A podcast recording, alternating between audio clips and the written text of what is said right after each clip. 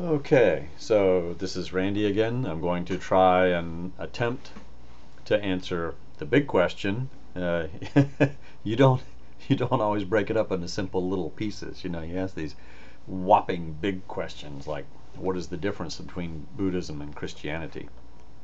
So, uh, first of all, I'm going to say that I'm going to expand that a little bit. I'm not just going to talk about the difference, but I'm going to do like in school. Do you remember?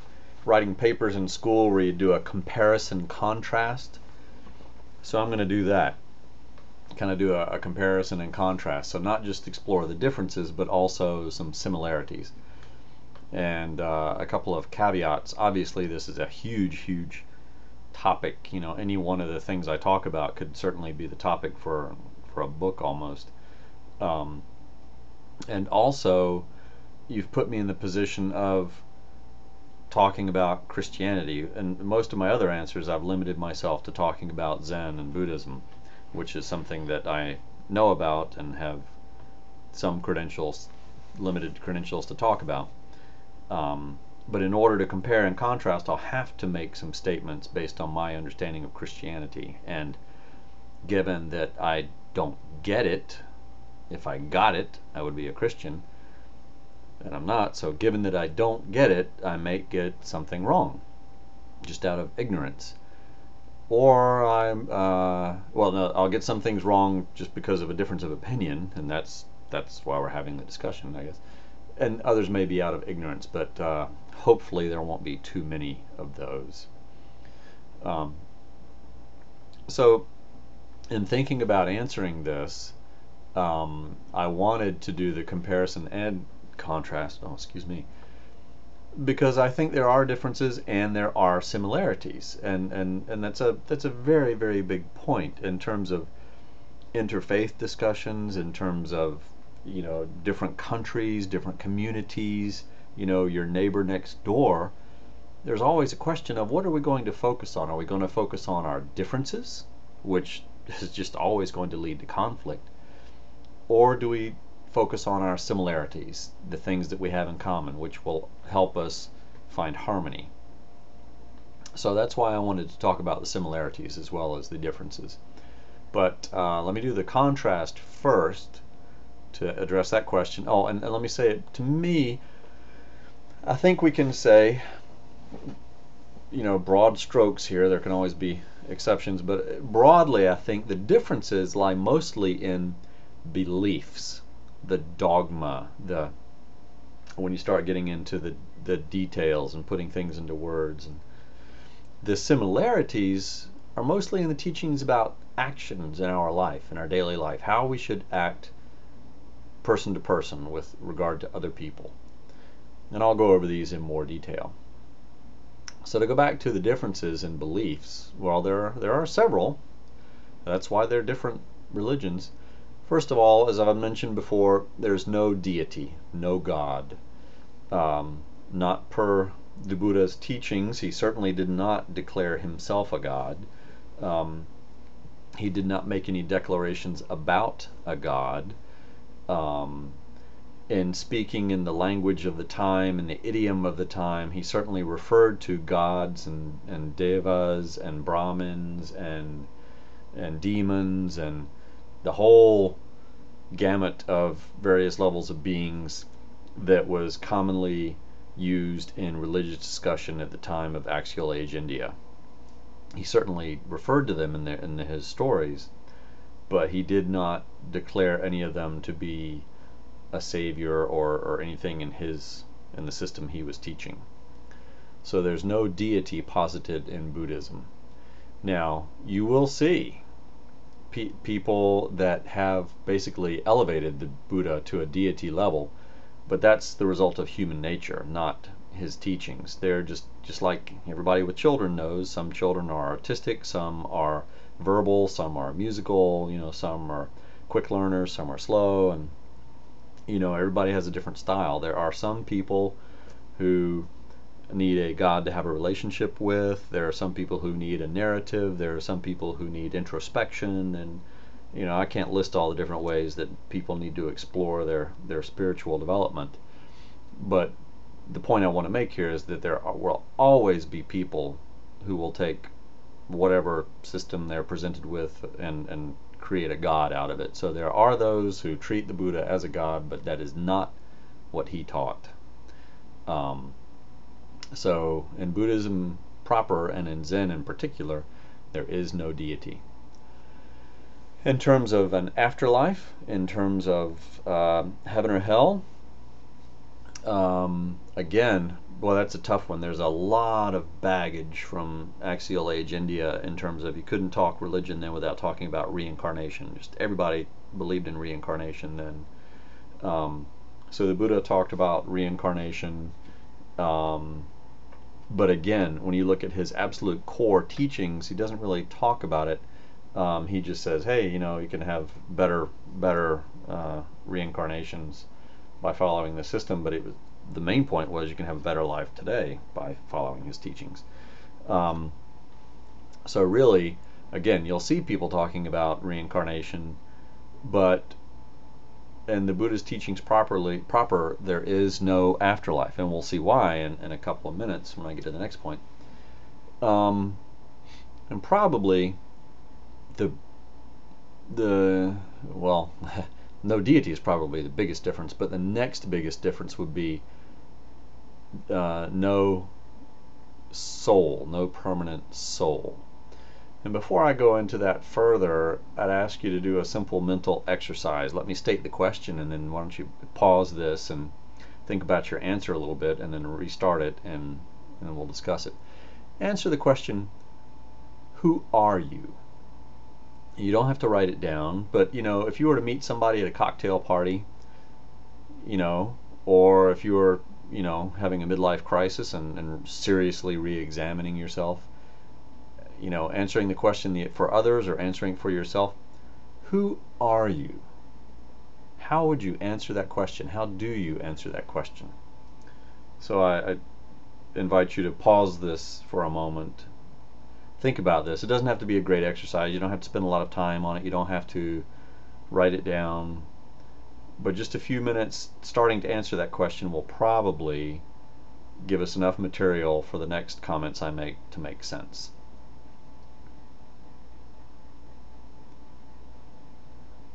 So hopefully you have done that. And I don't know what your answers are. My answers uh, change.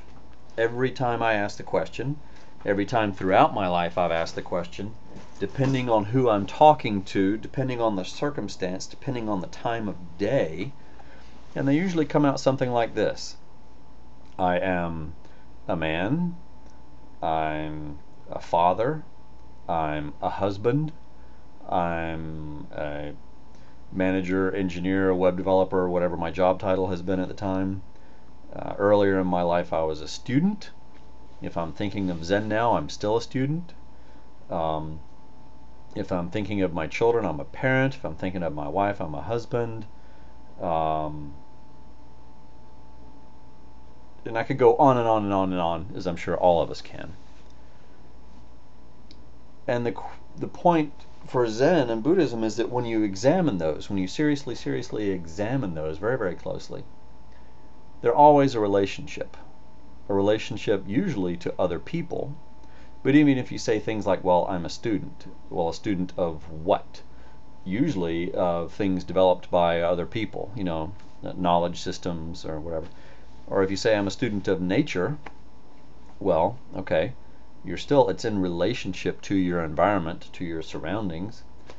If you say I'm a philosopher, well, it's still in relationship to the realm of ideas, ideas created by other people that you might communicate to other people. Um, the point is that whenever I answer that question, I can never come up to something that doesn't depend on something else. I can never come up with something that doesn't change over time, hasn't changed over time. And we could discuss this for many, many hours. Um, but the conclusion that, that Buddhism comes to and that Zen comes to is that no matter how often we ask the question, Who am I? and how finely I slice and dice it, when I look deeply into it, I cannot find anything that stands alone, that does not require something else. um, that does not require a relationship, that does not change as those relationships change, that is permanent and unchanging. And since the soul is basically to be permanent and unchanging, eternal, we say we can never find evidence of a soul. Um, and boy, this is a, a, huge topic. I could go on and on, so I'm not sure exactly where to quit. On the one hand, that could be seen as a very, very negative, depressing statement. On the other hand, on the flip side, it shows we're a part of everything. While we do not have an, an independent core, a self, uh, a unique self, we also are part of, of everything that we see, that we touch, that we communicate with, that we have a relationship with. It's, it's a very beautiful vision from that perspective. Um, so I guess we need to wrap this up by saying that it's one of those things that it's just obvious. And the strange thing is, the obvious answer is different to different people. To some people, it's obvious that they must have a soul. It's just, it's just obvious. And to others, like Zen practitioners, it's obvious that there's not a soul. Um, and that's something that generally argument is not going to, to change. So I'm not trying to change anybody here. Uh, I will st- make the statement that belief does not make something true.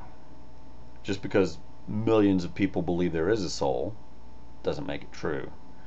Um, you know, for thousands and thousands of years, probably everybody on the planet, every person on the planet thought that the earth was flat. They all believed it. Well, that obviously that belief did not make the planet flat. The planet was, you know, round regardless of belief. And the same thing is true with the existence of a soul. And I realize that swings both ways. You know, just because I you you know believe there is a soul doesn't necessarily make it true, and just because I believe there's not one does not necessarily make it true. I guess we'll all find out eventually. But anyway, that is a huge difference between Christianity and Buddhism, and that it is a basic tenet of Buddhism that there is no permanent self, there is no soul. Um, so the next difference that I would mention is that of salvation. Oh, oh, well, let me just go back and say so the fact that there is no soul in Zen kind of makes the afterlife and reincarnation question moot. What would there be to to be reborn? What would there be to reincarnate? Uh, Zen Master Dogen was very emphatic about saying, you know, let's be clear about this. There is no soul, no no reincarnation.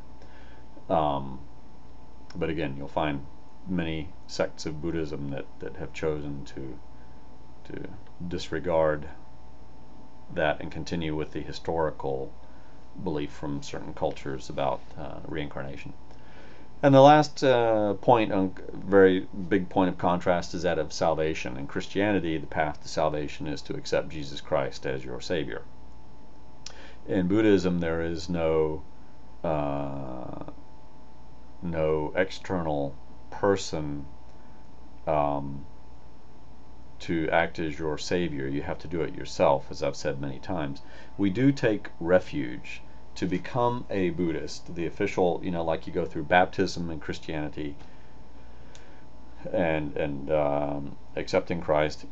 In Buddhism, you take refuge, and there are three refuges. This is one of several areas where the web page that you mentioned, you know, it looks like it was answered by um, well, the first one was very clearly answered by a Christian who had his attitude and knew next to nothing about Buddhism.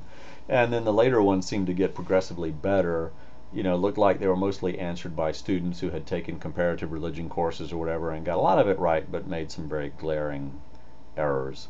One of them was that they said uh, they take refuge in yourself. Well, you have to do a lot of the work yourself, but in Buddhism we take refuge, and there are three refuges. You say, I take refuge in the Buddha, uh, uh, the enlightened one. And, and every every statement in Zen is you've got to there has many levels of meaning, many layers of meaning, very metaphorical. It's not literal. This is not a literal belief system. So we are not accepting the Buddha as a savior like Christians do Jesus Christ. Because remember, the Buddha is a person. So basically, we're saying everybody has the, the capability to be a Buddha. So we are taking refuge in that knowledge that we too can be a Buddha. We have the Buddha nature. The second refuge is uh, I take refuge in the Dharma, the compassionate teaching.